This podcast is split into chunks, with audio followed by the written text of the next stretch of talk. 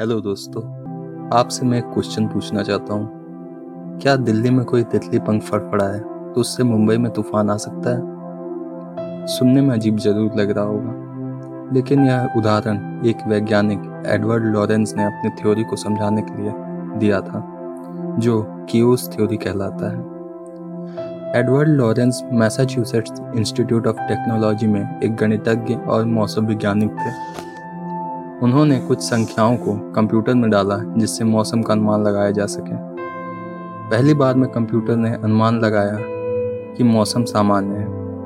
किंतु जब उन्होंने फिर से वही संख्याएँ कंप्यूटर में डाली तो कंप्यूटर ने अनुमान लगाया कि तूफ़ान आएगा। एडवर्ड हैरान हो गया उन्होंने संख्याओं को गौर से देखा तो पता चला उन्होंने एक संख्या को राउंड ऑफ़ कर दिया था।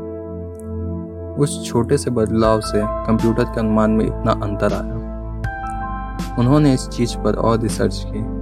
यहाँ से ही क्यूज थ्योरी और बटरफ्लाई इफ़ेक्ट का जन्म हुआ।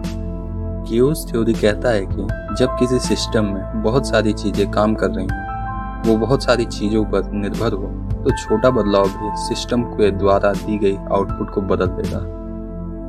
बटरफ्लाई इफ़ेक्ट कहता है तितली के पंख के द्वारा उत्पन्न की गई हवा के बराबर बदलाव से बड़ा बदलाव आ सकता है। समय के साथ एक छोटा सा बदलाव बड़ा बन जाता है। इस चीज़ का अध्ययन करने के लिए मेजर थ्योरी और एर्गोटिक थ्योरी का उपयोग होता है। क्यूज थ्योरी के अध्ययन से हमें बहुत सारी जानकारी मिल सकती है। सबसे ज़रूरी चीज़ जो हमें जानने को मिलेगी वो है ह्यूमन बिहेवियर। ह्यूमन बिहेवियर में बहुत सारी चीज़ें काम करती हैं। किसी एक भी घटना से किसी भी व्यक्ति का बिहेवियर बहुत हद तक बदल जाएगा। उदाहरण के लिए एक महत्वपूर्ण घटना की बात करते हैं। जब गांधी जी विदेश में थे, वहाँ वह ट्रेन से सफ़र कर रहे थे। तब वह ट्रेन के फ़र्स्ट क्लास में बैठ गए, जहाँ सिर्फ़ अंग्रेज़ ही बैठ सकते थे।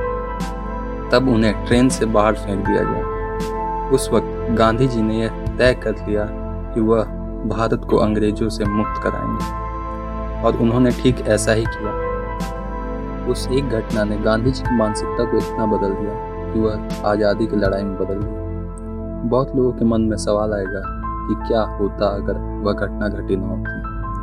क्या भारत आज़ाद होता या नहीं? इसका जवाब कोई नहीं दे पाएगा, क्योंकि इस एक घटना में कई सारी चीज़ें हैं जिस पर यह निर्भर करता है।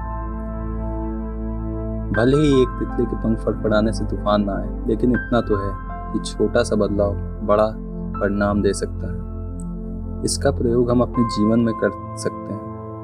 हम अपनी दिनचर्या में ऐसे बदलाव लाएँ जो हमें अपने गोल की ओर ले जाएँ, हमेशा काम करने के लिए प्रेरित करें। सरल बने, सफल बने। धन्यवाद दोस्तों।